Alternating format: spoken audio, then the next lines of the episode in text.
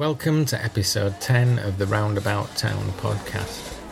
My name is Kevin Boniface and I've worked as a postman in West Yorkshire for over 25 years. Throughout this time, I've kept a journal of my experiences in the hope that writing things down will somehow make them more comprehensible. I'm not sure it's worked. Episode 10 A Good Smack in the Kidneys.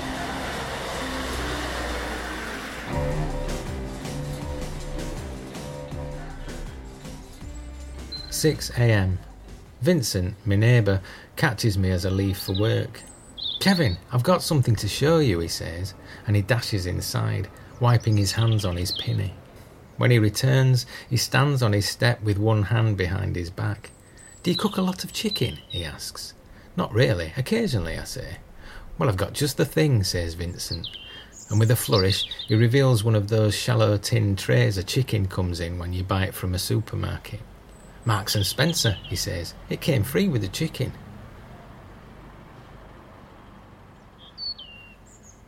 I deliver a parcel to a man with a side parting and a plaid shirt. He tells me it's a box of chocolates and suggests that, should I ever want to get round the wife, I could do worse than order some myself. They really are first class, he says, far more effective than flowers. The man also mentions that he owns a Volvo V70, which he also recommends very highly. A beautiful car, he says.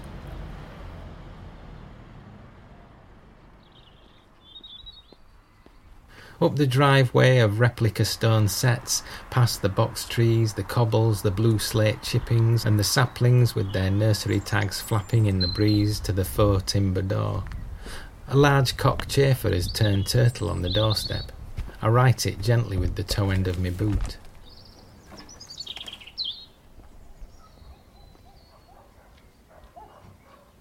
On the estate, where pretend owls outnumber the human population by two to one, the man with the regulation haircut and the 4x4 stops me to explain how much he hates show muscle. All the young lads are into it, he says. They look good, but they've got no stamina. I was sparring with a lad yesterday, twice my size and half my age. I just hung in there until he wore himself out, and then I gave him a good smack in the kidneys. Round the corner, a woman in her fifties with a blonde perm and a pink toweling bathrobe is bagging up dog shit in the road. At the bus stop, another woman looks on. Seemingly caught out by the warm weather, she's sweating in a heavy quilted purple anorak and fur collar. The lampshade in Mrs. Begum's hallway is still upside down.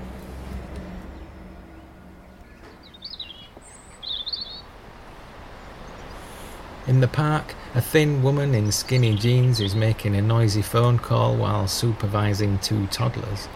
If they're trying to take the piss again, they can kiss my ass. She breaks off suddenly to reprimand the children, muting the phone with her hand. Hit her back. Fucking hit her back. Fucking hell, Jade, stop being such a fucking wuss. The sky darkens and a squally downpour blows in. Four women in their thirties pass me near the junction box which has been vandalised with the slogan Walter Scott is a batty boy. They walk two abreast with their arms folded tight, the hoods of their bathrobes pulled up over their heads against the driving rain. The old man whose garden smells of chives is putting out his bins. He sees the women pass and rolls his eyes, blood from a nosebleed congealing thickly on his top lip. A clematis on a trellis has blown over at the house with the sign on the gatepost Beware of the wife.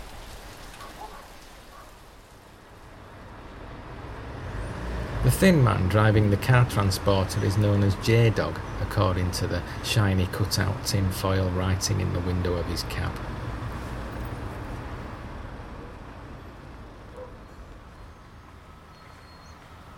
On into the village where the aroma of cheap scented candles and decreted dog piss pervades.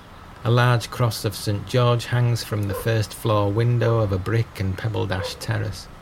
There's music, too quiet to discern exactly what kind at first, but it gets louder. I Want to Break Free by Queen. An old Toyota decorated with badly applied decals of scorpions rounds the bend at the top of the hill, and now the music is loud enough to turn heads. The car skids slightly as it pulls up against the curb. The driver waits for the song to finish before turning off the ignition, winding up the windows and climbing out.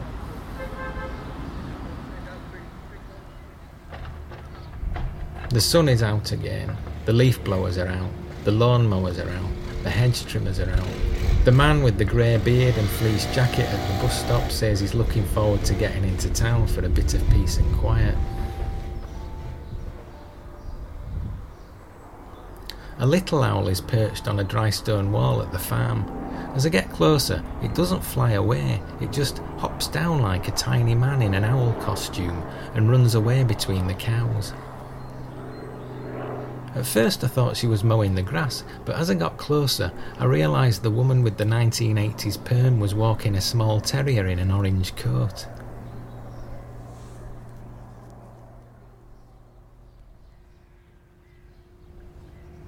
The man who spends most of the day parked up in his Kia Picanto preaching the global reset theory to passers by says he's not going to be controlled by anyone.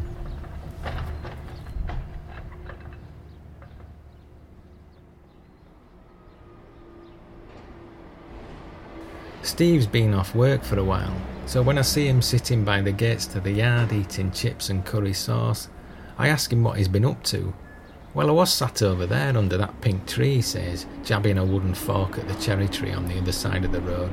But I kept getting fucking pink bits in my dinner, so I've come over here.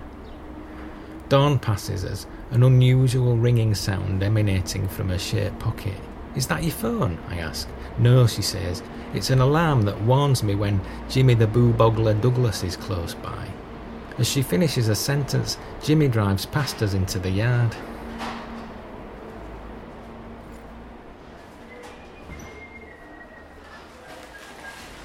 This episode of Roundabout Town was written and produced by me, Kevin Boniface, at Westview Study Centre for no good reason, with original music by Kevin and Edie Boniface. Roundabout Town is published in paperback by Uniform Books, and my collection of short stories, sports and social will be published in September by Bluemoose Books.